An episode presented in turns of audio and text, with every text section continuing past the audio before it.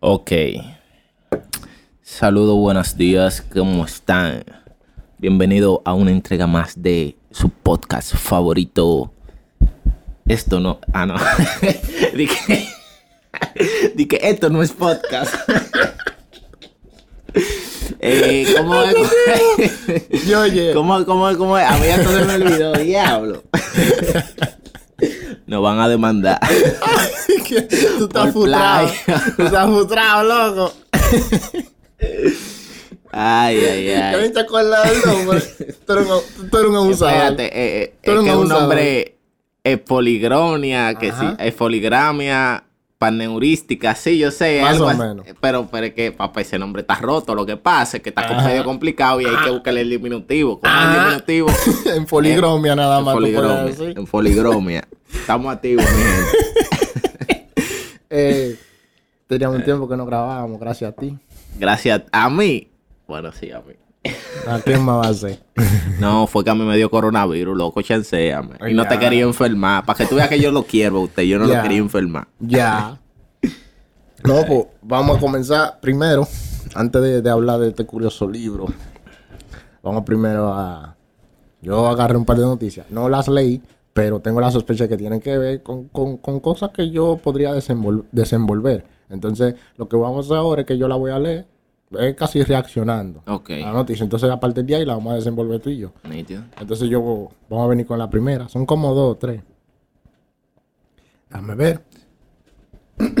Yo voy a aprovechar y voy a incluir un par de noticias, tú sabes, que, que, que están en, en, el- en la palestra, en dado caso que tú no la, no la Entiendo. toques.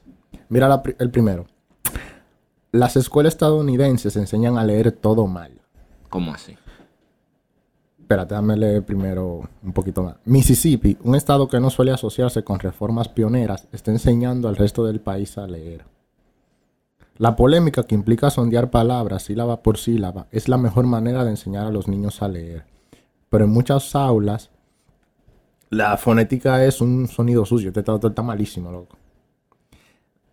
Kimiona Burke, que, implementó el programa de alfabetización estatal de Mississippi, dice que algunos maestros han tenido que introducir materiales didácticos de fonética en el aula, con, como algún tipo de sam-.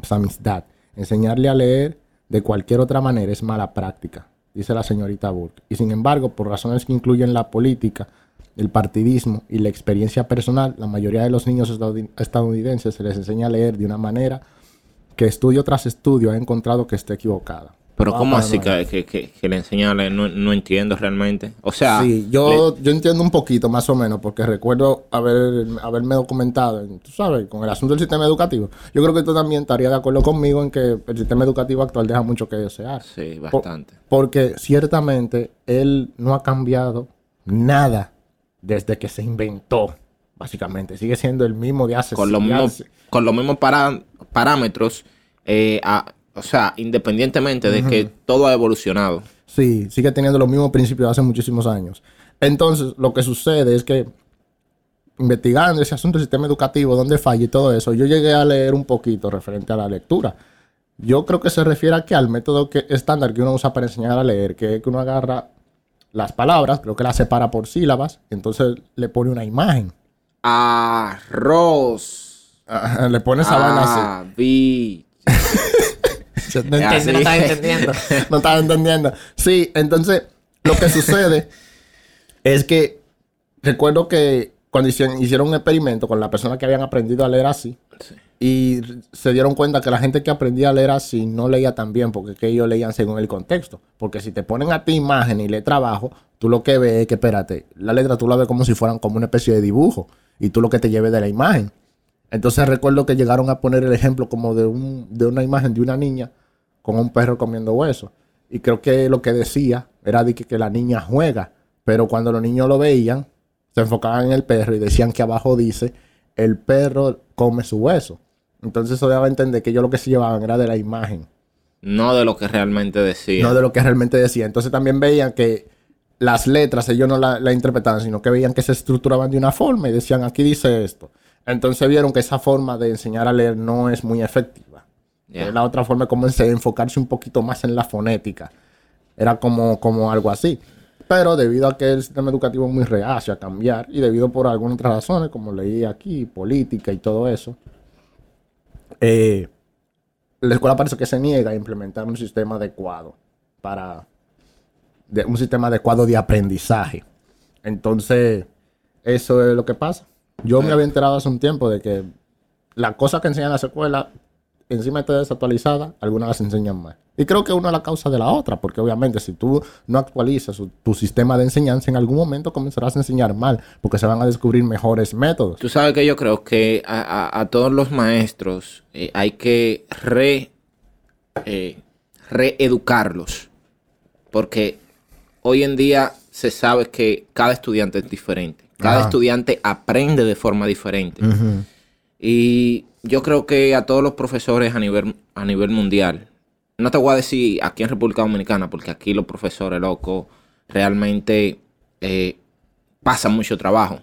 Ajá. Pero eso no, no deja, o sea, no, no quiere dejar, eh, no deja entrever de que, de que hay que reeducarlos, porque la forma en la que enseña realmente no es, no te voy a decir que no es la correcta, porque hace años sí eh, tenía un buen resultado, pero ya no es lo mismo hoy en día porque todo ha cambiado.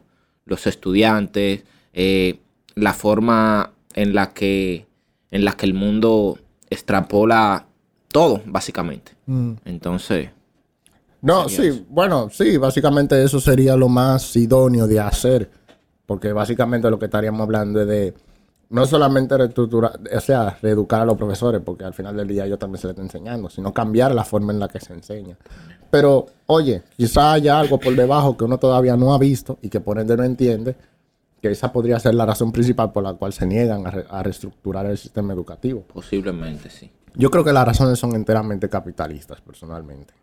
Las escuelas ya no se convirtieron en un sitio donde es importante enseñarle a la gente lo más importante es que los, particulares, o sea, los, estudiantes, vayan a llevar su dinero. Sacarle dinero e invertir lo menos posible para tener una ganancia. La un margen de ganancia máximo. Sí, proliferar el capital lo máximo que sea posible. Yo creo que las escuelas y las universidades se han convertido en una institución capitalista más. Eso, y esas son las razones que yo creo personalmente. Porque de hecho tú ves que como estábamos diciendo, el sistema educativo no mejora, pero creo que mejora lo que se ve por fuera, la estructura. La estructura. Las universidades son más bonitas, tú metes más cositas para que sean más, se, sientan más cómodos los estudiantes, pones cafetería, vainitas así. Eso es lo que tú mejoras, pero en lo que se refiere al sistema educativo, lo que debería ser lo principal, la forma de enseñarse, no se le da tanta importancia. Yo, yo recuerdo estar hablando con, con creo que fue con, con, con Samuel de eso fue con Samuel. No me acuerdo con quién fue. No sé si fue con tío, que yo hablo tanto disparate con tanta gente. es que estábamos hablando de eso y él me dice, ¿tú viste tal la escuela fulano? ¿O tal universidad? Y yo sí. Y él me dice, ahí metieron hasta gimnasio. Y yo le digo, eh, y yo le digo, y yo le digo, loco, ahí está el punto de lo que estamos hablando. Mira lo que tú me, mira lo que tú me comentaste. Tú me preguntaste por tal universidad, pero tú no me hablaste de que, loco, tú viste qué, qué, qué pensum, cómo te estructurado el pensum, qué sé yo qué. Tú no me dijiste eso, tú me dijiste, ahí tienen hasta gimnasio, tú no me hablaste de educación. O sea, la gente, la gente se ha dado cuenta que eh, en verdad lo, que, lo último que importa es cómo tú te vayas a educar. Yo te, yo te quiero hacer una preguntilla, es una pregunta eh, eh, personal. De, de, yo, a mí me gustaría que tú me dieras un top 5 de las mejores universidades aquí en el país. Un top 5. No, te, no tengo idea, loco. No, pero... Pero me, me agrada que tú pienses que yo le presté tanta atención a las universidades de aquí como para yo poderte no, pero hacer un top 5. Tú has tenido experiencia con algunas universidades y con algunos centros tecnológicos de aquí del país, Intec, ITLA, AP, etcétera. Entonces me gustaría que tú me dieras un top 5 de las universidades que tú crees que tienen mayor margen eh, de... Mm. En la que valdría más la pena hacer una inversión. Eh, exacto. Es lo que tú de decir. Exactamente. Es que yo, es que yo personalmente no creo que uno podría estructurar un, hacer un top 5 de universidades según eso. Yo creo que uno la podría hacer según puro prestigio. Y ahí quedarían la normal, la, la, la, la regular. La que siempre. La que siempre ha estado y la que te van a venir en la mente de una vez. Lo que tú vas a meter y Quintero. Dame, dame, dame, dame ese top 5. Dame ese top 5, a ver. No te sabía decir, yo nada más pienso en Intake y Pucamaima y todas las otras caras. y todas las otras oh, caras. Un, un, pop y no digo yo. Oye, qué popi. Entonces. un pop igual. qué pop igual.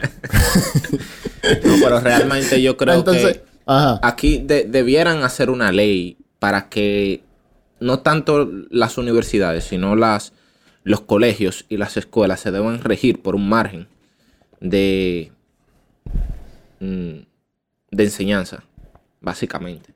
Mm, mientras, mientras, mientras lo más importante sea sacar el dinero, eso no va a pasar. Tienes razón. Eso no va a pasar porque es que tendría que haber una reestructuración completa y eso sería meterse con los ingresos de cierto grupo. Sí. Por eso es lo que yo creo. ¿Entiendes? Entonces, No es lo van a permitir, es cierto. no lo van a permitir, es difícil. Es, es bastante difícil. Pues sí, eso era lo que tenía que decir acerca de esa noticia. Eh, vamos a pasar a la otra. Tiene, tiene más que ver, pero vamos a dejarlo ahí para que investigue el que quiere investigar. Investigue, perro. Edúquense. Eh, mira la segunda. Crecían las dudas sobre la terapia. Sobre la terapia para niños disfóricos. Para niños con disforia de género. ¿Qué es eso? Disforia, como que tan... Te digo ahora, los tratamientos farmacológicos parecen hacer poco bien y pueden ser dañinos. La medicina de género fue una vez una especialidad oscura. Pero ¿cómo así? Espérate, espérate. Que Pero- que te interrumpa. Cuando tú hablas de género, por ejemplo un niño que se sienta mujer o algo así. Pero tú me dejas leer. Pero quiero saber, porque es que eso no cabe en la cabeza cuando tú mencionas medicina, en el sentido de que eso eh, a un largo plazo puede terminarle haciendo más daños que lo que puede ocasionar. digo yo. Pero vamos a hablar de eso cuando Oye, cuando yo te, te- cuando termine de leer por lo menos hasta el primer puntico. Dale. Opina. claro. claro. Dale, dale, dale. Porque créeme, tú, tú lo vas a entender, yo estoy roto en eso. Los pacientes con disforia de género eran típicamente hombres de mediana edad que deseaban vivir como mujeres. Las cosas son diferentes ahora. Primero, hay muchos más pacientes. Hay muchos más pacientes y las derivaciones a una clínica especializada adscrita a la Universidad Libre de Ámsterdam se multiplicaron por 20 entre 1980 y 2015. O sea que se, la, la, la, yo creo que la gente que se, que se han declarado sentido que sufren de disforia se han, se han multiplicado como por 20 según aquí. El Servicio de Desarrollo de Identidad de Género eh, en la clínica de Tavistock en Londres, Inglaterra. En Londres, Inglaterra y la, clínica pediátrica de género de Gales atiende a 30 veces más personas que hace una década. Los pacientes también han cambiado. La mayoría son ahora mujeres y adolescentes. Muchos son tratados con medicamentos para bloquear el inicio de la pubertad. Eh, estos a menudo son seguidos por hormonas para promover el desarrollo de características físicas del sexo opuesto, como parte de un enfoque llamado terapia de afirmación. ¿Cuál es la pregunta que tú tienes ahora? No, dale, que, que oye, dijiste tanta vaina que, que no entendí casi Mira, nada. Dale. eso sí yo lo entiendo. Por, eso yo, yo lo entiendo porque tú sabes que Agustín Laje habla pila de eso, además de que yo también he hecho mis investigaciones por mi lado. Mira, la disforia de género básicamente es cuando tú te miras al espejo y tú sientes que tú tienes el cuerpo equivocado. O sea, si yo, si yo me siento, por ejemplo, un tigre, un león, yo tengo disforia de género. Eh, disforia de especie. Eso sería, más específica, eso sería disforia de especie, porque ¿qué es lo que sucede? El, el sexo viene siendo la característica biológica Sí. que separan al hombre de la mujer, que diferencian al hombre de la mujer. El género son como la característica de, de- de comportamiento, pero regularmente la el comportamiento suele confirmar el sexo. ¿Entiendes? Son dos cosas diferentes, pero están unidas. Ya. ¿Comprende? El género suele ser la confirmación del sexo. Pero el género no, no es, es- un poquito más maleable, porque si, no, si hablamos de género, estamos hablando de comportamiento, ¿verdad? Entonces, si hablamos de comportamiento, tú puedes encontrar a hombres con aspectos que se comportan de manera que comúnmente son asociadas a la forma en la que se comporta una mujer y viceversa. Género y comportamiento, sexo son la característica biológica. Ya. Bien, el género suele ser la confirmación del sexo, porque la biología influye. ¿Entiendes? La, la biología y la genética influyen en tu, en tu- en tu comportamiento. Inclusive hasta en tu orientación política influye. Entonces, ¿qué sucede? Tú sabes, que con, interesante. tú sabes que con estos avances eh, de del asunto de la aceptación de la comunidad trans y todo eso, de la persona con disforia de género, está trayendo como una especie de culatazo. Porque ahora quieren promover tanto la aceptación, llevándolo al punto, a un punto tan extremo que ahora, inclusive, esta gente que son de- de- de- del espectro progresista comienzan a interrumpir el proceso científico que siguen los doctores para hacer un diagnóstico debido a las personas con disforia de género. Tú sabes que cuando, por ejemplo, imagínate que se cree que, que se crea que tú tengas disforia de género, tú te miras al espejo, tú sientes que tú tengas el cuerpo equivocado y todo eso. Lo correcto es que tú vayas al médico, ¿entiendes? Para que él venga y te haga el diagnóstico, ok, tú tienes esto, tú tienes esto. Y que loco, tiene que ir al médico, está enfermo. No, no porque es que, es que es un trastorno, aunque la Sí, gente no exacto. Porque, Pero por ejemplo, yo creo, o sea, ya tú lo, lo, lo dices como un trastorno. Si es un trastorno, no sería al médico, sería ya a un... No sería un psicólogo o algo parecido. ¿Mm? O sea, te pregunto porque yo no sé, no, no sé mucho del Eh, tema, eh, pero... Sí, son, co- son, son como psicólogos, los psicólogos son médicos, loco. Oh, mierda, mala mía, qué huevo. Tú que dicen doctor. Ya. Eh, entonces, lo que sucede es que, por ejemplo, él viene y te hace los estudios a ver si de verdad la razón por la que tiene disforia de género es biológica, porque suele ser biológica. Porque yo creo que hay una parte de- en el cerebro que se llama una vaina así, que si yo, que diforme, yo lo leí hace mucho, que está en la parte del cerebro que se asocia con la identidad sexual. En el caso de los hombres, esta suele ser como un poquito más ovalada y tiene como más hormonas. En el caso de la mujer, suele ser más, redonda, más redonda Más y redonda. tiene menos ho- hormonas. Entonces, la persona con disforia de género, se le ha se- como que se le ha descubierto que ellas, ellos tienen esta como especie de glándula Redonda. del, del género del que se sienten identificados. ya entendí. ¿Entiendes? Entonces, creen que la disforia de género se debe a eso. Ya. Entonces, ¿qué sucede? Al promover tanto esta, esta, esta aceptación y al tratar de politizar cualquier problema particular que sufre este grupo, lo que hacen es que comienzan a afectar la forma en la que los médicos diagnostican el problema. Porque entonces ahora ellos lo que, ellos lo, lo que pasa con ellos es que tienen miedo de que lo cancelen. Tú sabes, funado. Fu- lo funen. Sí, eso es lo que pasa. Eso, eso es algo loco que yo estoy viendo hoy en día, que, que a cualquier gente que hable, o, o- o no necesariamente tienes que hablar en contra de eso, pero sin- eh, sencillamente con tu hablar y esa comunidad no sentirse cómoda con ese comentario que tú hiciste, ya te funan. Sí, pero mira lo que sucede.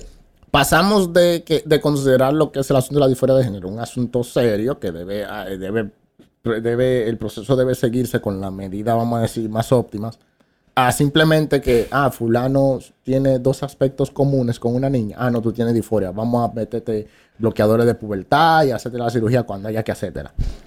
Es Pero- lo que están haciendo ahora mismo. Ese es el problema. Entonces, lo que están viendo esta gente que, oye, parece que eh, eh, esto- esta- estos bloqueadores de pubertad y todo eso.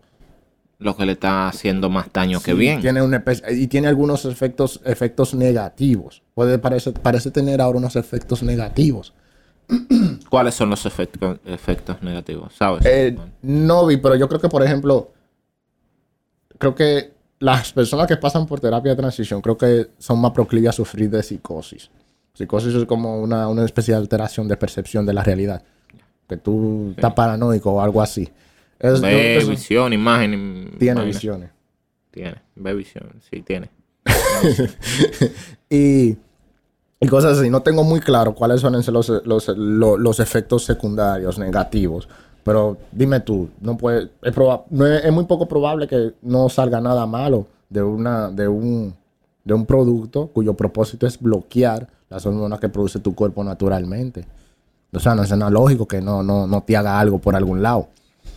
Entonces, Y tú, tú sabes algo ahora, tú mencionas eso que yo he visto, eh, creo que fue un documental, no recuerdo qué fue, pero yo vi un documental parecido de que, ah, no, no, fue en esta serie. Eh, ¿Cómo que se llama esta serie del doctor?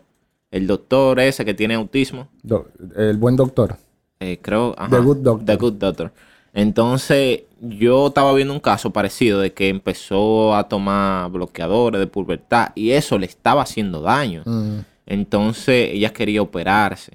Entonces, el panita, el, el que tiene autismo, eh, que no sé su nombre, ahorita, ahorita me quieren funar por yo decir Ay, que, el que tiene autismo.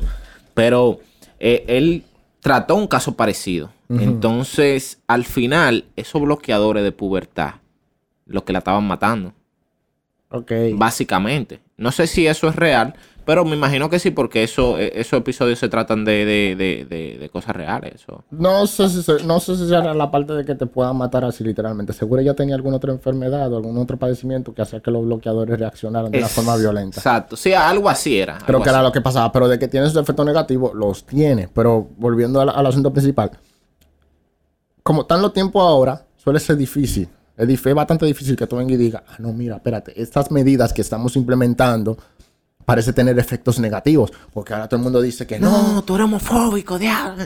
tú eres sufijo griego de turno fóbico. Es- Eso es lo que hacen. Ponen el sufijo de homo, que de, de- eh, La falacia del espantapaja. esa, es- es- esa misma vaina. Y entonces ahora mismo es hasta difícil para los científicos pro- se- tratar de proseguir con las investigaciones pertinentes. Sí, porque, lo cancelan, lo funan y... Sí. Dime. sí, eso es lo que Y le sucede. quitan credibilidad también. Entonces, mira qué curioso, ahora estamos viendo que, oye, los efectos no parecen ser tan positivos como la gente cree, realmente.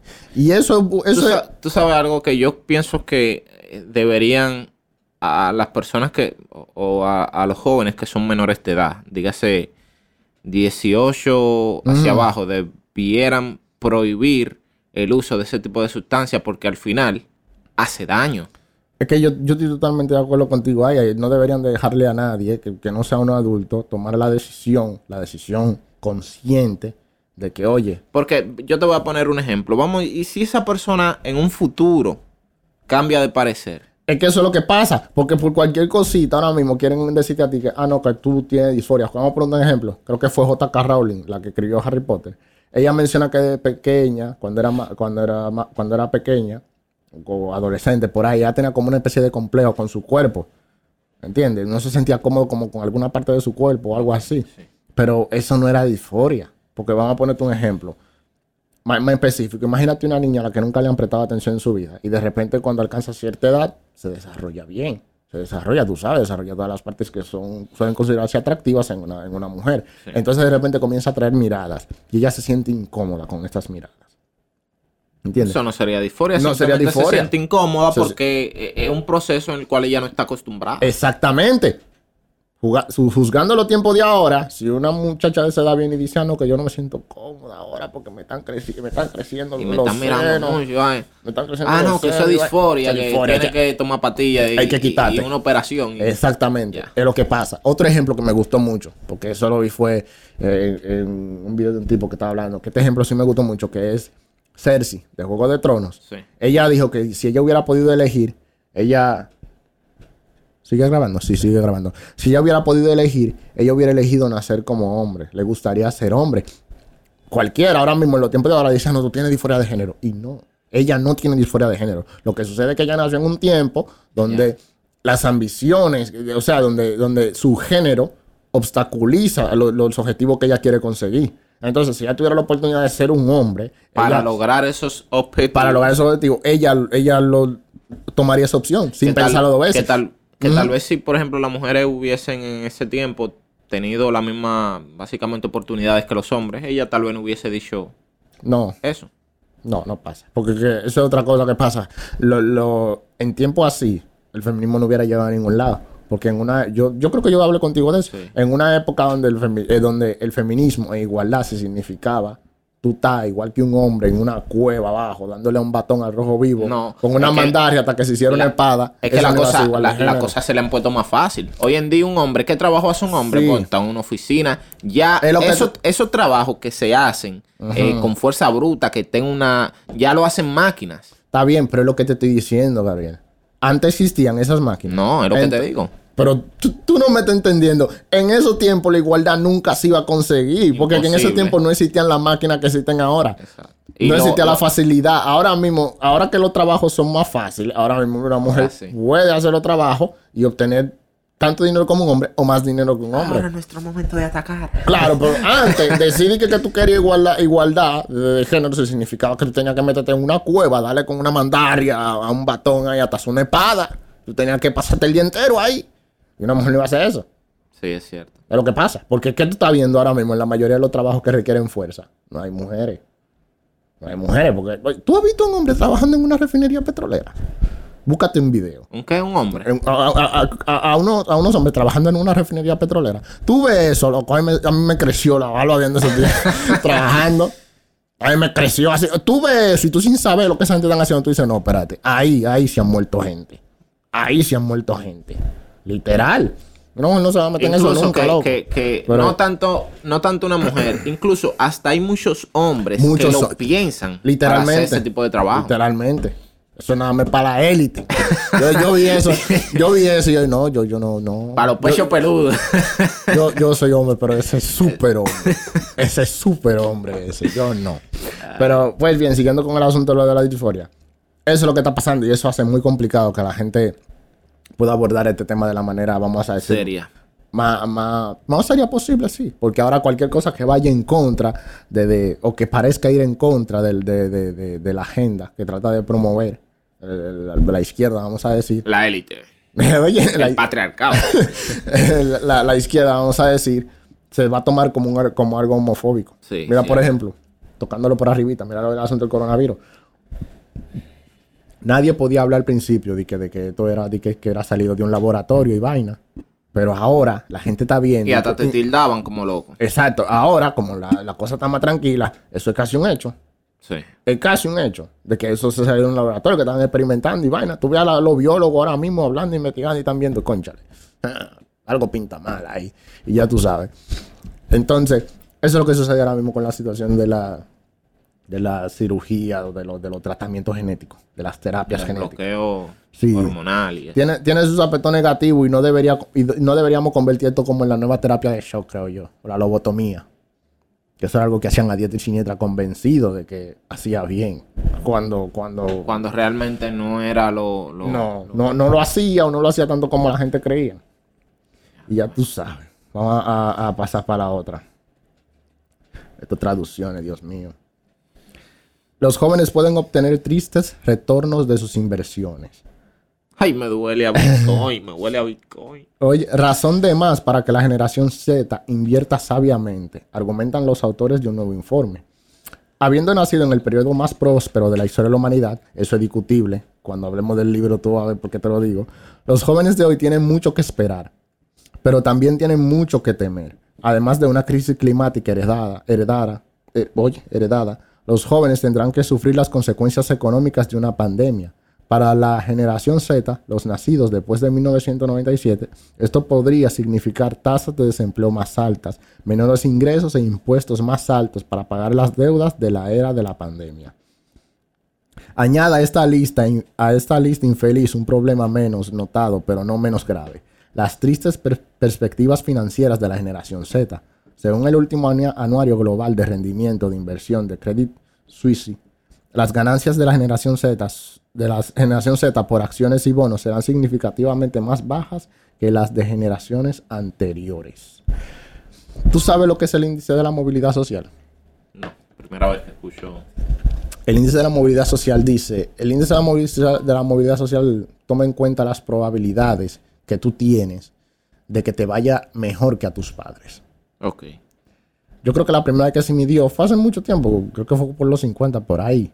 Tú estabas como en el 80%, creo que era, de, de- de- de probabilidad de que te fuera mejor que, que a, que a tus padres. Y creo que la última vez que se midió fue como en el 2000, por ahí. Y eran, y, y eran menos del 10%. Menos Menos del 10%. del 80 a... Sí. ¿Pero y por qué? bajó a- al 10%. Vamos a tratar de abordar eso ahora, no estoy seguro, pero básicamente lo que te dice es que la probabilidad de que te vaya mejor que a tu papá son menos del 10%. Te va igual que a tu papá o peor, Bueno. económicamente hablando. Ahí va. Eso sucede, mira, porque yo creo que eso es por la, la estructura de ahora mismo, que es lo que el, el capitalismo en sí. Yo no voy en contra del capitalismo, pero como yo veo la- el capitalismo, yo lo veo como una idea.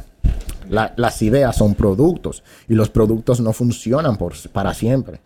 ¿Entiendes? Entonces, tal vez nosotros ya estemos en ese tiempo donde el capitalismo ya sencillamente no está No funcionando, está alcanzando su punto crítico. ¿Entiendes? Entonces, no estoy diciendo que haya que cambiarse de nuevo al, al socialismo. o No, pero pueden surgir otros tipos de... De, de- de gestión de, de sistema de gestión de propiedades, vamos a llamarle así, a falta de mejores palabras. Pero mira, ahora que tú mencionas eso, y disculpa que te interrumpa, yo... yo a veces como O de que- gestión de bienes comunes, creo que es mejor. Sistema de gestión de bienes comunes. Creo que es mejor esa palabra. se llama elegante. Yo fantaseo a veces con, con, con muchas cosas. Cuando, tú sabes que cuando uno se, se, se acuesta en la cama y empieza a mirar para el techo, uno a veces fantasea con cosas. Y una de las cosas con las que yo fantaseo es que va a llegar un momento que la tecnología va a hacer todo por nosotros, básicamente. Y nosotros simplemente vamos a disfrutar de todo. Ya. Y tal vez eso no suceda al corto plazo, pero a largo plazo sí.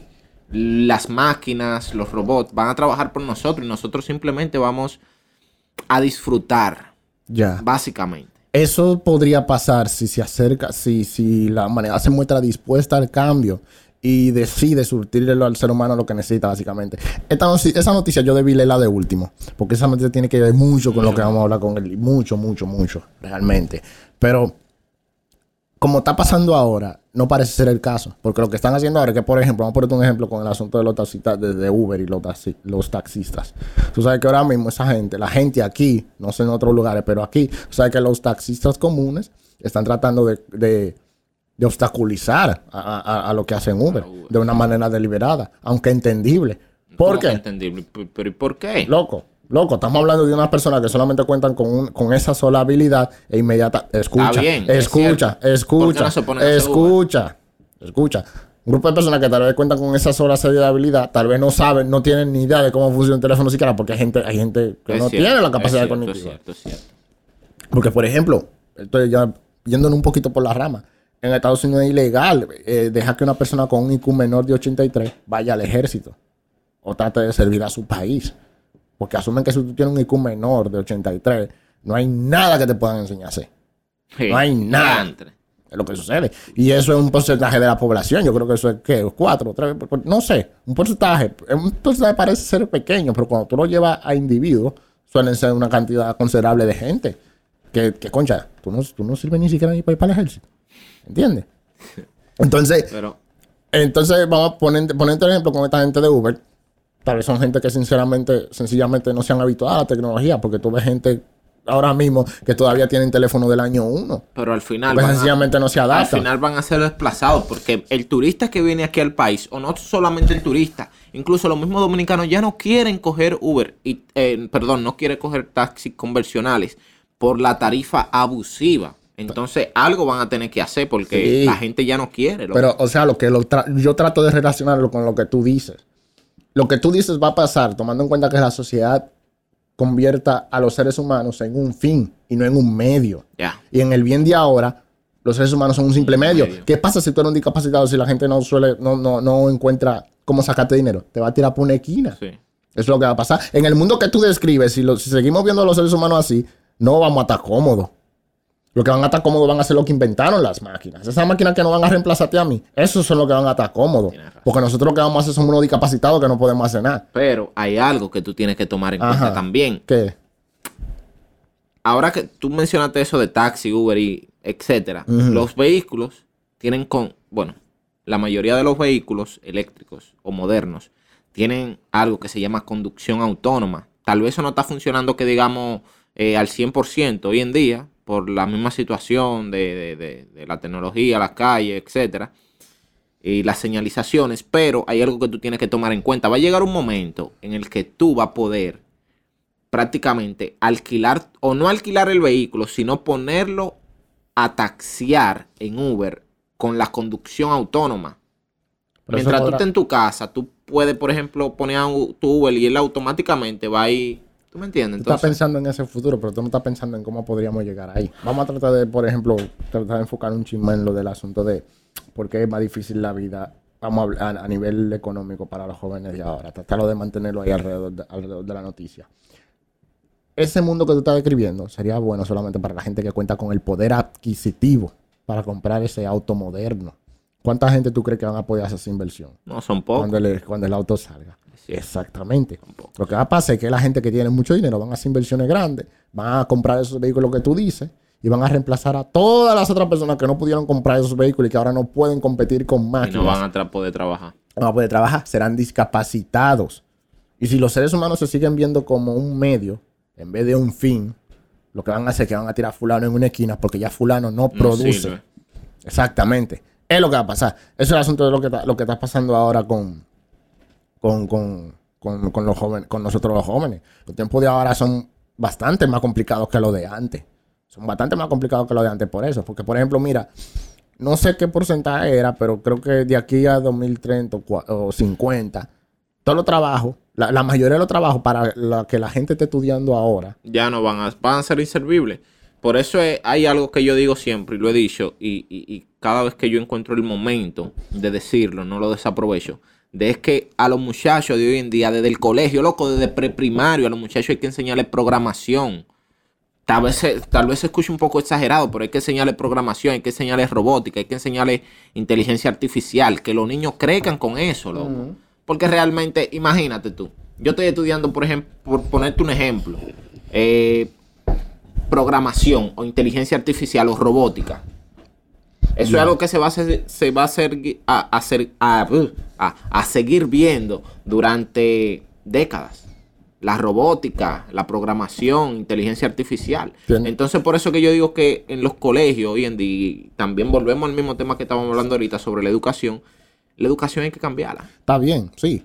Pero, o sea, mientras la perspectiva del ser humano no cambie, eso lo Es que le espera a la gente es un futuro muy oscuro. a lo que sí. estamos, a lo que, a lo que vivimos a- abajo, Sí. como tú y como yo. ¿Entiendes? La movilidad social se ha detenido. Ya, loco, que hay que prácticamente. tratar, hay que tratar de, de, de, de hacernos de cuarto. Papá, yo no quiero... de que la quede- probabilidad, ya tú, ya tú la estás viendo ahí. La probabilidad de que no vaya mejor de lo que nos fue, de lo que nos, eh, de, de lo que le está yendo a nuestros padres es de menos del 10%. ¿Nos va a ir igual o, O no va a ir peor.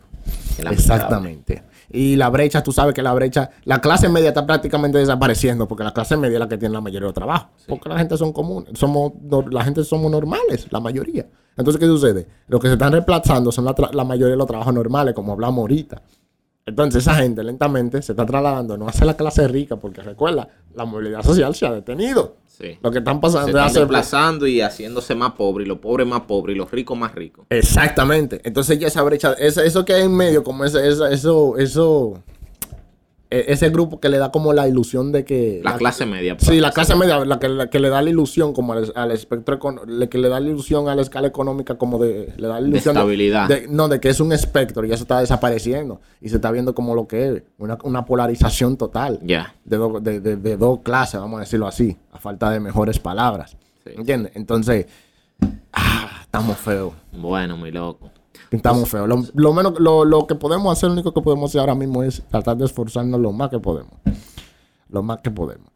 Y yo creo que de verdad deberíamos soltar en banda. Hablo ya un poquito de la gente progresista. Soltar en banda toda esa lucha de, que de, de, de género, teoría, teoría de la raza crítica. Es que realmente- racismo sistémico. te digo algo, Y, que a los y enfocarse únicos- en las economías. Que a los únicos que le conviene ese tipo de guerra es a los que están allá arriba. loco. Eso es lo que yo. Eso Es lo a lo único eso- que le conviene, eso es lo que nosotros nos no. Yo sé. Y a los que están protestando tampoco le conviene. Yo, yo- oye, estoy totalmente de acuerdo contigo ahí. Estoy totalmente de acuerdo contigo, contigo ahí. Porque, por ejemplo, poniendo un ejemplo con las universidades, como son una institución capitalista más, ¿qué tú crees que es lo que hacen esa gente que están ahí arriba, que son dueños de esas universidades, que ganan ese dinero así?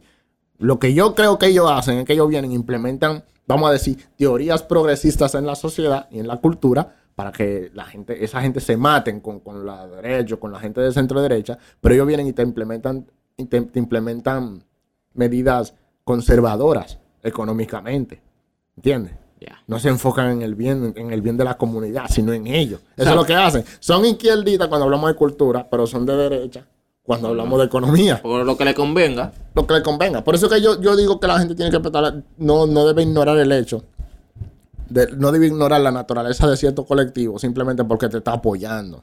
Correcto. Porque lo que sucede con la gente de arriba, como tú y yo decimos, es que te van a apoyar a ti y te van a apoyar a mí en la medida que les convenga. Y si significa que les conviene a ellos, es que no nos conviene a A nosotros a la larga. Exacto. Mira, por ejemplo, un, un ejemplo que te voy a poner con, con- con- con Disney. Que le gusta, pro- creo que fue con Disney. No me demande si me equivoco. Pero que ustedes no tienen alma ninguno. Y lo que pasó fue como que tuve que, eh, eh, de este lado, de este lado del mundo, ellos les gustan promover la diversidad de, de, de- de sexo y todo eso, de, que todo el mundo debe amarse, promoviendo la, las, las, la, la, la, la diversidad sexual, la diversidad de género y toda esa medida, LGBT y toda la agenda LGBT y todo. LGBTI, HIJKL. Entonces, creo que se paró eso ahí. No, no. Dale, sí. Es que Ah. estaba bajita la batería de él. Y estaba viendo que aquí hacen eso, pero en China censuraron una serie. Por esa Mi- situación. Por esa situación. Yo creo que fue Disney mismo, como que borró los personajes que tenían esa orientación. Oh, porque en China la situación está muy vaina. Lo funaron. A los ¿Eh? personajes No. que tienen, sí, lo funaron. O sea, en el sentido de que esos muñequitos, lo fu- ah, no, o fue que lo hicieron de género Fue que, yo- fue que lo censuraron totalmente para que no aparecieran. Fue algo que lo censuraron como para que no aparecieran en China. Exacto. Yo creo que fue la misma Y- compañía que hizo eso. Lo censuró en China, pero aquí lo promueven. O sea, te está diciendo que esa gente no tiene alma. Esa gente hacen lo que le dé dinero. Tú sabes algo, que en Rusia hicieron algo parecido, pero eh, fue que emitieron una ley la cual prohíbe a los niños tratar de, de- de ese tipo de orientación y vaina. Mm. O sea, es una ley que fácilmente... Deja a los niños tranquilos. Exacto, no meterse con los niños, loco. Sí, pero volviendo, volviendo a ese asunto, tú ves que esa compañía no le interesa apoyarte. A ellos lo que le interesa es que tú compres. Es el problema. Y lo que a ellos les conviene. Oye, yo creo que esto es una regla. Lo que le conviene a esa gente nunca nos conviene a nosotros. Sea tú de izquierda o ¿Tú sea tú de algo? derecha. Ahora, aquí, aquí que estamos, yo, yo he pensado, loco, y yo tengo miedo, loco, tener un hijo en esta época, loco, porque, loco, es que no es fácil, manín. Mm. Ponte a pensar, manín. Sí. Te están, es por todos lados, loco, que están bombardeando. Entonces se te hace difícil tú tratar de, de, de, de- no lo hablo solamente con, con lo, lo del LGBT, La, la letra como te. sino con muchas, con muchas otras cosas, loco, que hay con izquierda, derecha, feminismo, eh, un tro de cosas, la cual, para tú criar un hijo, loco, en esta época, loco, se te hace mucho más difícil. Entonces, es una situación complicada. Sí. Pues bien, por eso es que nosotros los jóvenes probablemente estemos Jodido. jodidos Hay que invertir en. Bitcoin.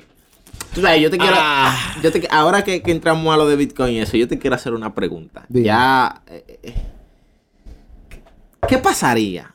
¿O qué tú crees que pasaría si uno. Si, si, en, eh, si se cayera el internet por una semana? ¿Qué, qué pasa? ¿Cuál es, ¿Cuál es tu pronóstico? Oh, de pero- que se cae el internet a nivel mundial. Porque hace, hace varias semanas se cayó el internet. No sé si tú supiste a nivel mundial. Mm, No, no sabía eso. Pero no fue que se cayó el internet completo, sino hubo, hay un servidor que tiene la mayoría de, de- de- de empresas en sus servidores, como Spotify, eh, Netflix, Amazon, PayPal, eBay, etcétera. Y ese servidor se cayó y ninguna de esas páginas funcionaba. Y eso, loco. Bueno, yo, yo estaba durmiendo cuando. yo me desperté como a la una de la tarde. y cuando yo me despierto ya había pasado. Pero papá, había un caos en las redes. Mm. Entonces, mi pregunta real es: ¿qué tú crees que. o cuál sería tu pronóstico si duráramos una semana sin internet a nivel mundial? Uno volvería a, a- a- uno, bueno, yo creo que la sociedad pasaría por un receso. O sea, no, no, un- un Vainita Flow, Flow Purga.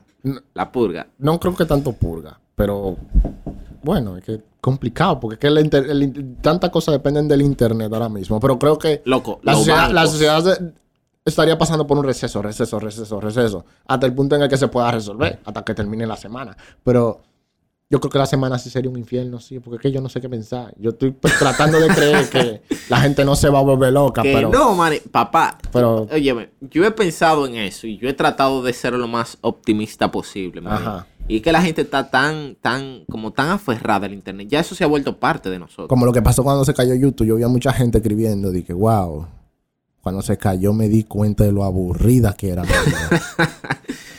la vida". Mucha Ya tú sabes. Entonces, yo, yo no auspicio nada, nada, eh, nada positivo si sucede algo de esa magnitud. Porque puede suceder en cualquier momento.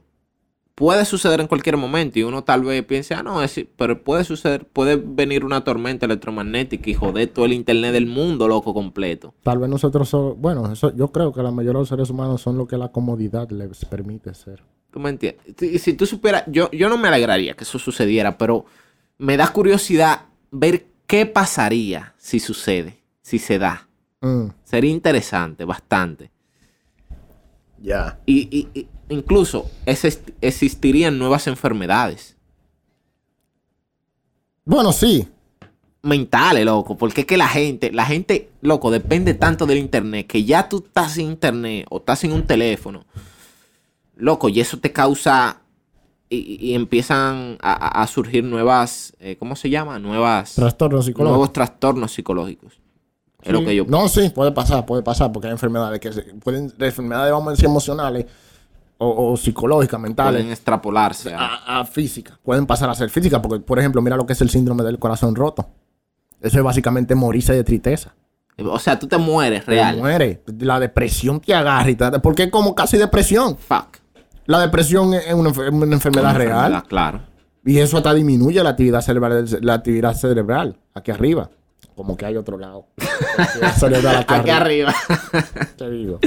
Y, loco, el síndrome del corazón roto es básicamente morirse de tristeza. Cuando no tu novio, tú estás muy triste, tú te pones tan, pero tan triste que como que el cuerpo, concha, loco. te da un paro. Ya. Te da un paro. Sí, no funciona. Te da un paro y eso tiene que ver mucho con, con esto aquí, loco. Sí. Y hay algo, hay algo que yo siempre he dicho, que todo es mental. Mm. Pero hay mucha gente que se va a lo extremo. Ah, todo es mental. Ah, pues vamos a un brazo a ver si es mental.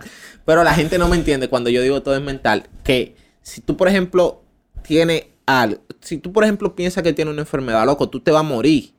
Por esa, po- po- po- por, esa, por esa supuesta enfermedad que tú tienes. Sí. Entonces, Sí, pero efecti- Bueno. efectivamente, loco. Yo no, no sé cómo sería un mundo, el mundo con una Sí, semana sin sin internet, internet. pero lindo no sería. Vamos a leer, a- a leer la, la última y a pasar a lo que dice el libro. Yo pensaba que íbamos a durar como media hora y parece que llevamos como 46 minutos, muchachos. Vamos, a, vamos a hacer esta cortica. La depresión mayor, o a tratar de hacer la cortica, porque siempre hay mucho de que hablar de cualquier mierda. Eh, un análisis de sangre puede ayudar al diagnóstico y tratamiento de la depresión. La depresión mayor es una enfermedad grave, pero también escurridiza. Destroza vidas y puede llevar a la gente al suicidio. A veces, aunque no siempre, se alterna con periodos de manía en una condición llamada trastorno bipolar. Y, y es inquietantemente común. Las cifras confiables son difíciles de conseguir, pero en algunas partes del mundo, hasta una de cada cuatro, de cada cuatro personas experimenta una depresión mayor en algún momento de su vida. La depresión tiene, sin embargo, una cualidad preocu- preocupante arbitraria. Dependiendo de la evaluación de un médico del estado de ánimo de un paciente frente a una lista de verificación de síntomas que pueden estar presentes en diferentes combinaciones y a menudo son, en cualquier caso, subjetivos. Esto ha llevado a la, búsqueda- la de marcadores bioquímicos confiables de la enfermedad. Esto no solo podrían ayudar al diagnóstico, sino que también pueden mejorar las evaluaciones del pronóstico y apuntar hacia el tratamiento más eficaz en un caso particular. Ahora, un grupo de neurocientíficos de la Universidad de Indiana, en Indianápolis, liderados por Ale- Alexander, creen que han encontrado un conjunto de marcadores que pueden hacer todo esto. Y Ahora vamos a leer hasta ahí. Yo creo que hablamos ahorita de acerca de cómo la, la, la, la genética o la biología puede predecir inclusive hasta tu orientación política, ¿verdad? correcto. Hay un hombre que él que yo creo pienso comprar su libro, pero está en inglés y yo hago lo posible por no comprar un libro en inglés, loco. Aunque yo lo pueda leer, que no me guste, más cómodo leer mi vaina en español. Él se llama Robert Robert Plumbing. Creo que él él él se encarga como de estudiar en qué, qué tanto influye la genética en nuestro comportamiento futuro. Porque tú sabes que básicamente la cultura y la sociedad, la cultura y la sociedad y cómo ésta se comporta es el resultado de la biología del ser humano, que es la misma en todos prácticamente, casi la misma, y el ambiente, que este sí suele ser variado. Por eso es que tú ves que los seres humanos, a medida que vamos en diferentes culturas, tenemos diferentes formas de- de- de ver las mismas cosas. Porque esa fue la forma que, que fue más eficiente según el ambiente en el que ellos estaban. Entonces, Robert Plumbing hab- habla básicamente que la genética puede predecir muchas de, de- de- de las cosas que tú puedes padecer en el futuro. Porque, por ejemplo, la, propensidad a, la obesidad. ¿Qué tan probable es que tú seas, tú vayas a desarrollar? Llegues a ser obeso. Sí, qué tan probable para ti o qué tan fácil eh, sea que engordes según tu genética. Y por ejemplo, también han hecho, han hecho experimentos con, con gemelos. Ellos llevan, ellos agarran los gemelos, los separan y a- Ah, eh, sí. lo ponen a que lo adopten diferentes padres y ellos ven que, conchale, a, a pesar de, ser, de haber sido separados, tienen mucho en común. Porque tú sabes que los experimentos se hacen con gemelos porque esta gente son básicamente idénticos. Idéntica. Idénticos como, como en el 100% o 90%. 99.9. Algo así. Por ejemplo, los hermanos solamente son iguales genéticamente en un 50%. A- a- hasta ahí. Y ya. Entonces, se está viendo que la genética influye bastante en lo que es el comportamiento de la gente. Entonces, tal vez están enfocándose en tratar de predecir cuáles, cuáles factores del, del ADN podría ayudar a predecir la depresión. Y eso es básicamente lo que están haciendo esa gente. Pero van, va- y van bien encaminados porque que en verdad hay muchos aspectos que se pueden predecir O genéticamente. sea, que por eso, eh, ya que tú mencionas eso de la genética, Mm. Tú dirías que habría que tener cuidado con, con, con, con, con la persona que tú tengas tus hijos. En el sentido de que, de que de eso va a depender tu ascendencia. Ya uno lo tiene sin uno darse cuenta. Mira, por ejemplo, otra cosa. ¿Cómo era el experimento? Un experimento que se hicieron con una serie de mujeres que, por ejemplo, le, la pusieron a oler unas... ¿La pusieron a oler? La pusieron a oler una, unas... Estaba viendo si estaba grabando la cámara. La pusieron a oler las camisas de unos hombres que tenían que usarla como por tres días. Ok. Sin usar... Sin usar desodorante. Y ponían a que la olieran. Pero lo que hicieron con estas, con, e- con estas personas, con los hombres y las mujeres, es que vieron sus, sus, sus fallas genéticas. Tú sabes que todo el mundo tiene fallas genéticas. Entonces, vieron la falla genética que tenían las mujeres y vieron la falla genética que tenían los hombres. Entonces, cuando pusieron a las mujeres a oler lo, lo, lo- la camiseta, los poloches, vieron que las mujeres elegían los poloches que correspondían a los hombres, que eran fuertes genéticamente, donde ellas eran débiles genéticamente. Fue lo que pasó. Entonces, de hecho, vieron que algunas mujeres no mostraron, no mostraron esos resultados. Oh, shit. Entonces, chequea, vieron que, vieron que, alguna, que algunas mujeres como que no, no, sin no dieron- saber, sin, sin saber. saber, sin, sin conocer a la persona. Pero vieron que algunas de las mujeres como que no dieron ese tipo de resultados. Y entonces más para adelante la, la, la siguieron investigando y vieron que cuando le hicieron los exámenes a estas mujeres, ellas estaban usando píldoras anticonceptivas. Ya. Que por eso fue que ellas no dieron esos resultados. Entonces eso está diciendo a ti que la píldora anticonceptiva influye en la percepción que suele tener un- una mujer y un hombre porque le bloquea como la capacidad que ella tiene para percibir para percibir la- la- las- las ventajas genéticas. Y eso pasa mucho. Damn. Eso pasa mucho porque, por ejemplo, en, en el, en, en- en el, en el programa de Joe Rogan, donde el tipo estaba hablando de eso, que el tipo fue el que escribió este libro, que estaba hablando de eso, pero él no estaba, él no estaba hablando de eso en este libro. Fue, creo que fue en otro libro. Él estaba hablando con Joe Rogan y él le dijo, que, loco, pero por eso es que yo tengo tantos panas que me dicen, viejo, cuando mi mujer dejó de usar la píldora anticonceptiva, ella ya no quería saber de mí. Y vaina, y esto. Y fue, y por eso. Inclusive se, se ha analizado estadísticamente que, oye, desde que, la, que cuando la- la- las mujeres dejan de usar la píldora anticonceptiva, el índice de divorcio se dispara. Pero es por eso, porque ella te, te bloquea, la, ella se bloquean la capacidad como de, de, vamos a decir, oler a los hombres que son compatibles genéticamente con bro. Es lo Qué que pasa. duro, loco. Y ya tú sabes. O sea, nosotros ya, ya, ya, ya, ya checamos.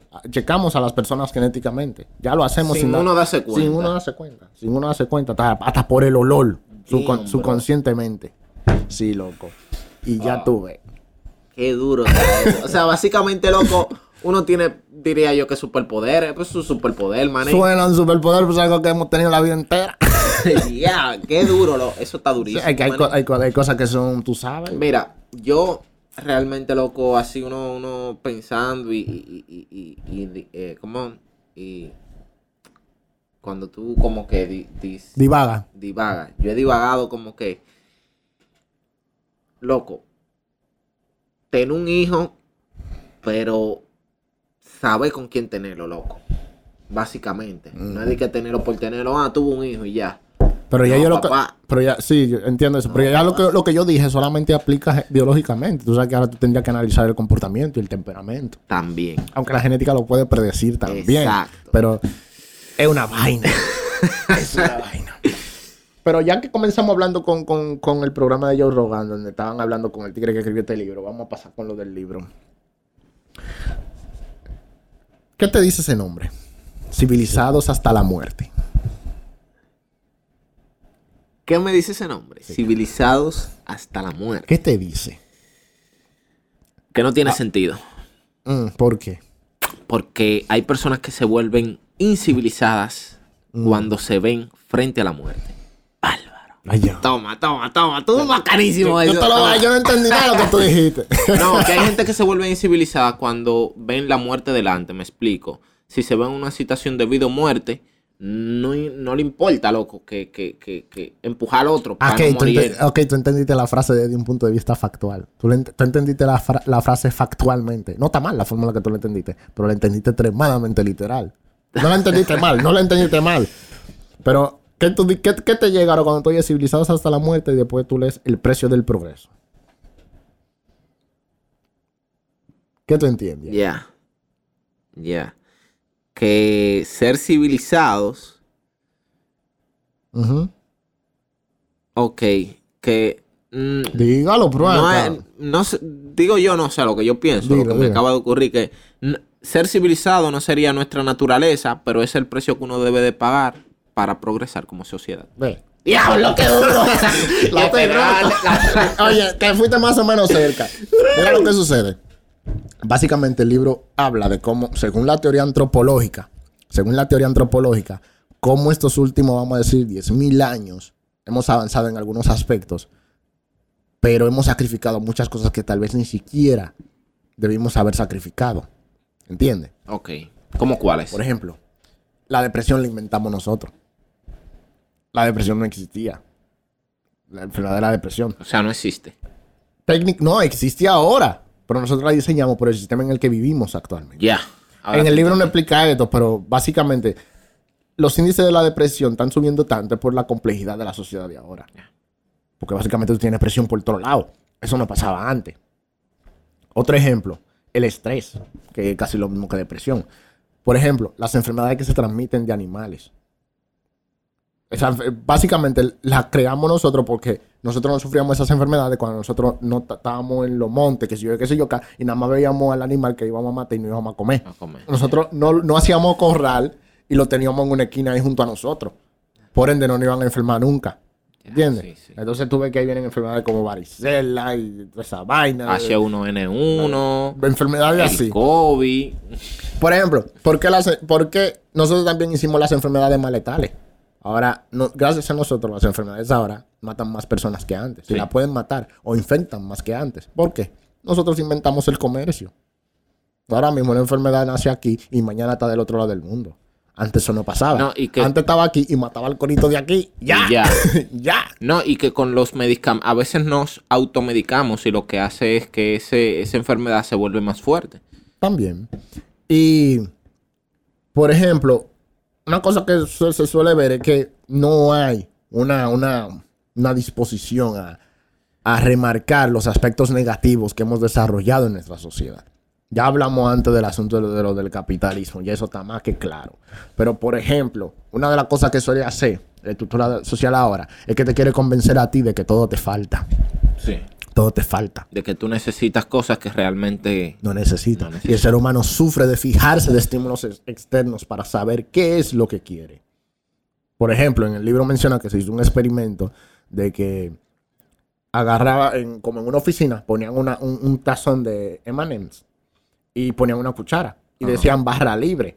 Las personas normalmente creo que eran que cogían una cuchara, Ok. nada más, pupo, y comían. Pero ¿qué pasa? Tú ponías la cuchara más grande y la gente seguían cogiendo una cuchara, pero cogían esa cuchara llena. O sea, la gente se llevan de lo que hay, de, de- de lo que dice el ambiente. Y según lo que dice el ambiente, eso es lo que ellos quieren. Ellos no tienen como una decisión propia. Si la cuchara es chiquita, voy a coger una sola cuchara, voy a coger ese chin. Si la cuchara Bueno. es más grande, voy a coger ese cucharón. Yo, yo porque no a- estaba ahí, yo hubiese cogido una cuchara, hubiese dejado la la cuchara. cuchara. Repártanse ustedes. Ay. Sí, y es, lo que esa es una de las cosas que suele pasar en la sociedad de ahora. Porque, por ejemplo, habla acerca de algo que se llama, que pasa mucho en Silicon Valley, que es como el síndrome del rico imbécil. Algo así. Que es que, por ejemplo, tú ves gente que tienen sus 10 millones, 15 millones en el banco y siguen trabajando como cualquier obrero, fajado, matándose. Y le preguntan que por qué tú haces eso. Es que, cocha, loco, que yo tengo un pana que tiene 50 millones. 15 millones no es nada.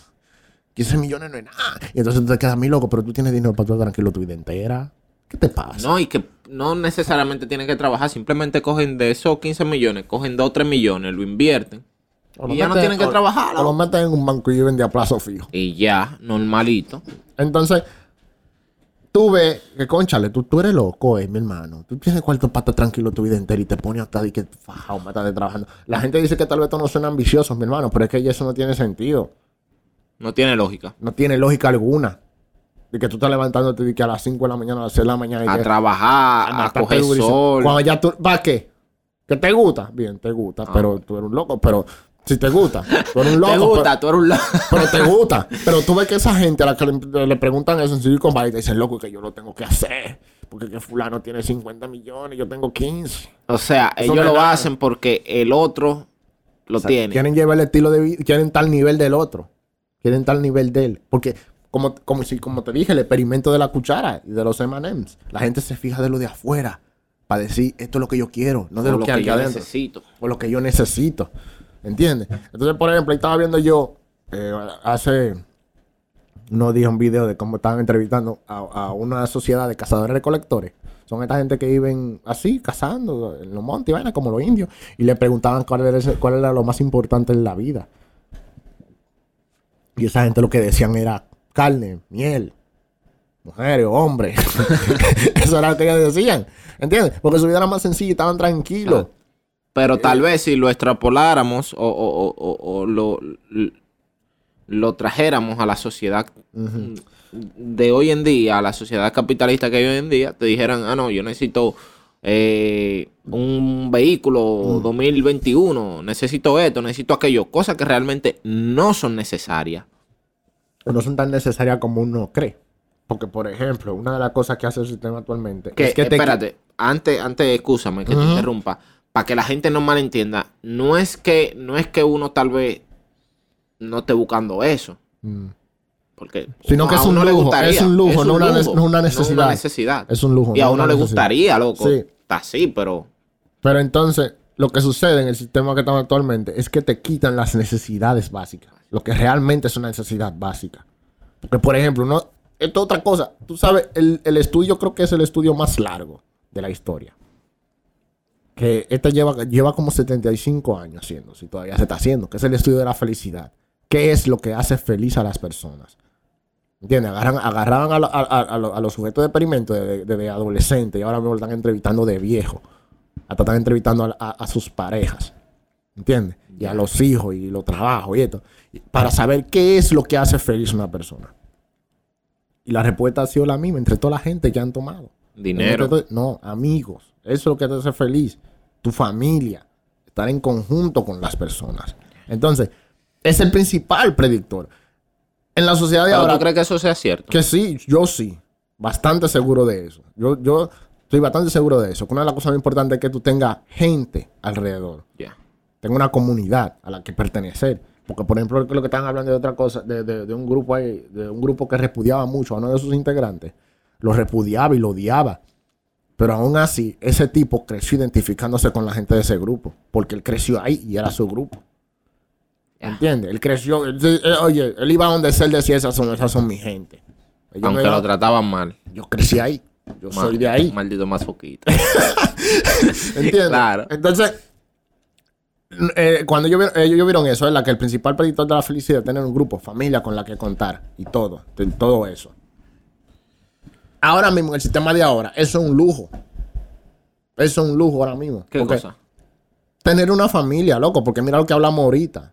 Mira lo que hablamos ahorita. ¿Tú estás pensando en tener hijos? No, porque ahora mismo es un lujo. Demasiada lucha. Demasiada ¿Tú pensarías, lucha, ¿tú sí, pensarías si quieren casarte? Ahora Sea mismo lucha no. tampoco. Tienes que conseguir casa, que si yo No, que si y no tanto la, loco, no Y tanto por la, compatibilidad casa. de la pareja, está Ya, bien. La Estamos hablando de eso. compatibilidad, loco, porque yo te voy a decir algo, loco. No es lo mismo que tú te cases con una persona por casarte, vivan dos años, tres años juntos y después se separen, loco. Eso así como que no, no Mm. cuadra. Ya. Entonces, es cierto. Está bien, entiendo. Pero es- eso sería ahí otro ámbito, pero sí, lo, lo entiendo totalmente. Pero pues bien, ahora mismo tú no, no, no, no es una sorpresa que la gente esté sufriendo de depresión. Si ahora mismo todo lo básico es un lujo. No digo que la, que la compañía sea lo único, la familia sea lo único. Pero yo creo que, por ejemplo, si a ti no te falta alimento, refugio y familia o, com- o comunidad, tú vas a estar bien. Y esas tres cosas básicas, el sistema de ahora te las ha quitado para vendértela. Antes, por ejemplo, que tú tenías, tú tenías una dieta muy variada. Continuando con lo del tema del libro, tú tenías una dieta muy variada. Tú salías a los montes y buscabas lo que apareciera. No, no, no lo que apareciera por necesidad, sino lo que. Eso, eso se come, mátalo. Vamos a darle. Llega, tú sí. comías toda clase de, de carne, de, de, de pájaros, de, animales cuadrúpedos, y que si yo qué, que si yo acá. ¿Entiendes? Tú comías, to- tú comías toda clase, toda clase de animales. Ahora no. Ahora vivimos de que más cómodo. Se apagó fue esta. Ah, fue eso, ok. Ahora vivíamos de que más cómodo. ¿Verdad? Vi- vivimos de que más cómodo. Pero ahora vivimos menos saludable. Sí, Porque la correcto. comida de ahora es menos saludable. Porque hay que, hay que alterar y de todo para compensar, vamos a decir, la, de- la demanda. Y ahora no hacemos ejercicio porque antes había que salir, había que salir, caminar y coge un trote O sea, grandísimo. Antes no se hacía de que ejercicio por se de que voy a hacer ejercicio, sino que cuando. Tú te ejercitabas cuando salías a conseguir, a conseguir el, el alimento y todo eso. Ahora no, tú llamas a Uber o vas a la tienda de la esquina y compras. Y Por compras. eso que hoy en día la- la- esta generación también sufre de tanto de obesidad. Exactamente. Exactamente. Por e- ese es lo que sucede. Ese, ese es como el dilema que trata el libro, básicamente. El dilema de lo que cuando progresamos, realmente progresamos. De hecho, lo resume en una frase muy bacana que, que te dice, dice algo así como que cuando avanzar nos lleva al fracaso, el progreso es la última cosa que necesitamos. Es algo así que dice. Hay una película que se trata sobre eso mismo, en una nave. Es una película de muñequitos, que ellos están en una nave y todos los que están en esa nave son gordos. Sí. Son gordos. Yo creo que Wally, Wally. sí, que el Creo que robocito. Wally, ajá. Ajá, que toditos son gordos y ya tú sabes que no hacen ejercicio ento- por, la, por el tipo de vida, loco, que llevan. Sí, no, sí, básicamente habla de eso. Y si tú ves, por ejemplo, ¿qué otro, qué otro caso? El cáncer de mama, creo que era. No me acuerdo bien cómo, qué era lo que decía exactamente. Decía que, por ejemplo, las, la, la mujer que viven en la civilización suelen menstruar más rápido o más pronto que la que viven en sociedad, en la que viven en sociedades menos civilizadas. Vamos a decir, Eh, más sal- vamos a decir más salvaje. No, no, no me sé la palabra. Lo que vive en la sociedad de cazadores y recolectores. ¿Y a qué se debe eso? Parece que se debe a la alimentación. El, tipo de, de químicos, de, alteraciones que hay en la, en la comida que ingieren la mujer en la civilización ayuda a que su ciclo menstrual, in- lo- lo- Sean más recurrentes. los ciclos menstruales inicien antes. Ya. Por ejemplo, en el caso de una mujer en la civilización se le inicia creo que 12, 14 años, no sé. Ok. Más o menos por ahí. Pero en lo de la sociedad de cazadores y recolectores, una mujer comienza a menstruar 16. 17, 18, por ahí. Entonces se dice que si tú inicias, la, la- lo- si tú comienzas a menstruar antes, eso significa que a lo largo de tu vida vas a tener más ciclos menstruales. Y sucede que cuando tú tienes que cuando tú tienes un ciclo menstrual parece que ocurre como una especie de división celular en los senos o algo así. Y esto hace, eso hace como que aumente la probabilidad de que tú tengas cáncer. Entonces, si tú, si los ciclos, si tú comienzas a menstruar antes, tú vas a tener más ciclos menstruales de, de ese tiempo hasta que llegue a la menopausia. Pero si tú comienzas a menstruar más tarde, tú vas a tener menos, ciclos, menos ciclos Menos, menstruales. sí. Lo que significa que es menos probable que te dé cáncer De mama. de mama. O algo así. Era algo así que decía más o menos. Entonces, tú ves que hay muchos aspectos en la sociedad donde tú ves que, oye, mm, progresamos allí, pero Pero estamos como de- eh, retrocediendo en otra. retrocediendo aquí, ¿entiendes? Por ejemplo, en la salud, la gente dice que estamos alargando la vida, pero ¿qué tal si lo que estamos haciendo es alargando la muerte? Básicamente. Fuck, sí, Porque lo que estamos haciendo es que los últimos momentos de los ancianos sean más sufri su- su- se sufran más. se sufra más, es cierto. Eso es. No, tú no estás alargando la vida a nada. Tú lo que estás haciendo es que fulano sufra más. Entonces no se, no se, no se hacen procesos, vamos a decir, más, más efectivos para tratar lo que es la muerte, porque el ser humano está, está negado demasiado a tratar con la muerte. Y el libro trata muchos aspectos así, loco, y en verdad te quedas leyendo y tú ves, concha, lo estamos haciendo, lo estamos haciendo mal en muchos aspectos. Por ejemplo, mira cómo trataban las- los trastornos y los psicodélicos. Por ejemplo, los psicodélicos muestran que cuando tú ingieres algún psicodélico, es más probable que tú dejes de fumar que con, que, que con cualquier otra terapia. Si tú ingieres algún psicodélico y tienes alguna experiencia, es más probable que tú abandones esos vicios. ¿Entiendes? Entonces, pero la sociedad médica se niega como a aplicarlo. por el tabú en que hay con, estándar. eso, con, con los psicodélicos. Porque yo escuché algo parecido así con los hongos alucinógenos Mm. y, y la depresión. Las personas que consumen hongo- hongos alucinógenos o reciben una terapia de hongos alucinógenos, eh, el índice de depresión básicamente se vuelve, se vuelve nulo. Ujú. No sé por qué, pero escuché eso en un, en un reportaje eh, científico sobre el tema. Iba a decir algo y se, y se me fue. ¿De qué era que iba a hablar? Yo Era de los centros. Ah, de lo de que sucede, por ejemplo, cuando tienen algún, algún trastorno decir, psicológico o esquizofrenia o algo así. En las sociedades de antes no te estigmatizaban de una vez. Lo que venían y te decían de que no, tú tienes un poder de los dioses o algo, tú tienes un poder que tú debes usar para ayudar a la comunidad. Los dioses se comunican contigo. Flow vikingo. Vaina así. Y, y entonces la sociedad cuando te aceptaba así, incluso hasta, hasta, hacían, re- hasta hacían drama de las visiones que tú tenías. Ya. Ellos te preguntaban, ¿qué tú viste? ¿Cómo tú lo viste? Yo vi esto, yo vi esto, yo vi esto. Y Ellos comenzaban que, a preparar los vestuarios y vaina. ¿Y, y cómo yo hicieron? Ah, yo hicieron así, así. Ah, sí. Y comenzaban a hacer los movimientos y vaina y cosas. Entonces ellos le decían, oye, tú tienes un poder. Dios te, Dios te dio un poder o Dios te dio un poder, tú tienes que usarlo para ayudar a la humanidad, o de lo contrario te va a ir mal. Ahora, respeta las voces que tú oigas, siempre respeta las y vainas. O sea, esa aceptación que le daban en la sociedad ayudaba a que ellos llevaran eso mejor. Ahora no estamos diciendo que todas A que las lo enfer- Ahora no estamos diciendo que todas las enfermedades tú tengas que, que llevar así. ¿Entiendes? No. Ob- obviamente no. No, Pero y por que, ejemplo, que es bueno in- instar, porque tampoco uno va, es bueno instar a que las personas que sufren ese tipo de, de, de, de, de, de temas, eh, de situaciones, busquen ayuda. Uno no en ningún momento ha dicho que, que no se, hay que buscar ayuda, pero uno está extrapolando de cómo se trataban las, ese tipo de enfermedades en la antigüedad.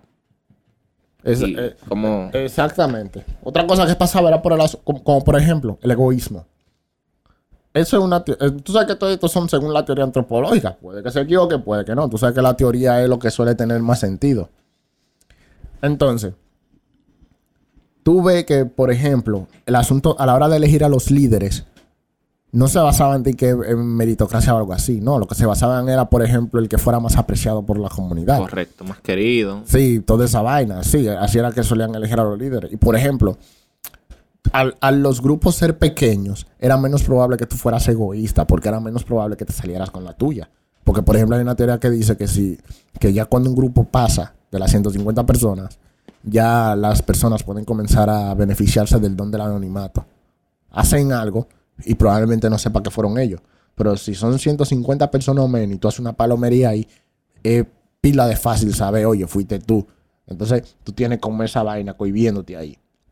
¿Entiendes? También dicen que, por ejemplo, cuando van a casar y uno de los jóvenes casa una buena presa o algo, ellos a propósito le dicen, conchale, pero tú sí estás flaco. ¿Qué? ¿Qué te hiciste?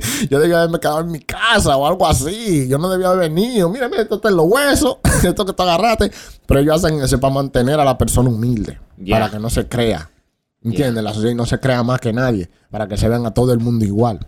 ¿Comprende? Eso es algo que no pasa en la sociedad ahora mismo, donde, por ejemplo, la gente de arriba ven a la gente de abajo como sub- subhumanos, básicamente. Y básicamente eso es lo que suele tratar el libro. Suena Ese interesante. es otro tema. Sí, o sea, Civilizados hasta la muerte. el dilema del progreso. ¿Dónde lo estamos haciendo mal? ¿Por qué al hacerlo bien en algunos lados lo hacemos mal en, otra, en otro lado? Una de las cosas que hablaron era el asunto de la, de la economía, yo, pero yo creo que hablamos un poquito de eso, de cómo supuestamente decían que no, que eso te beneficia nada más, que si yo qué, que eso ayuda a que el mundo avance, sí, pero hasta cierto punto. Parece que ahora mismo ya está alcanzando ese dichoso punto crítico. No, ponga mano, fresco. está alcanzando ese punto crítico. La, la- la raza, la raza humana ahora mismo. Y si no cambiamos, las cosas se van a poner feas. No, Más de tú lo sabes, tú- tú- tú- yo creo que al final es un mal necesario ¿El qué? para que es lo que está sucediendo hoy en día. Yo creo que los males Bien. necesarios solo son los males que no se pueden evitar. Si tú me preguntas. Pero es que, es que al final, loco, eso debe suceder para nosotros evolucionar como civilización. Porque está bien, vamos a suponer que no pase. Y, no, y, y esto por el resto de la vida funcione. El, capi- el capitalismo, por ponerte un ejemplo. Tal vez nosotros no, avanc- no avancemos como sociedad civilizada. O como civilización tipo, de tipo 1. Entonces yo creo que eh, es un mal necesario. Es un mal necesario. Creo que, creo que sí. No, porque al final, loco, para que uno avance como sociedad hay cosas que deben suceder obligatoriamente. Si no, el que inventó la, la bomba atómica, eh, se me olvidó el nombre, el inventor de la, de, de la bomba atómica. A mí se me fue el nombre también. ¿Cómo Eh, se llamaba? Bueno, pero en fin. La- pro- yo creo que no fueron un grupo, creo que era el proyecto Man. no, Ajá, no. el, sí, ¿Era el tiene proyecto que, ver, sí, tiene que ver con el proyecto Manhattan. Eh, Pero Brown, que si yo que Brown. No sé. Habrá- Brown, una vaina así. La, la cosa es que eso, cuando él estaba creando esa, esa, la bomba atómica, él dijo algo parecido de que, de que él sabía que lo iban a usar para, para algo malo, para una bomba, pero que eso debía suceder para que la guerra parara. Imagínate que no se haya inventado la bomba atómica. Yo creo que, o sea, yo creo que el, el- el libro tocaba algo así, de cómo, por ejemplo, cuando pa- aparecen crisis así, suele, suele destapa- desta- o sea, des- hacer que los aspectos más civilizados de la sociedad, no, los más solidarios de la sociedad se descubran. en, en era de, de desastres así, todo el mundo ahora se enfoca nada más en ayudarse. Ya abandonan todo ese asunto de, de, de, vamos a decir, política y todo eso, porque ahora la crisis que hay, ahora hay que tratar de resolverla lo antes posible. Y se enfocan en ayudarse el uno, el uno al otro. Y tal vez Sí, pueda, parece que sí, porque parece que hasta los desastres tienen un beneficio. Ahora sí te entiendo. Tal vez te pueda decir que los males son necesarios porque dentro de los males tal vez haya Siempre surge algo, algo, algo positivo. algo positivo. Totalmente. Yo supongo que eso sería todo, loco. No hablo pila de disparate. No, uno habló vaina, loco. Este, yo creo que de, lo- de los podcasts, de los pocos podcasts que uno ha, ha realizado, yo creo que este es el que uno fluyó más, más bien y yo espero que el público también le haya Sí, usted y yo. el público, usted y yo. Ay.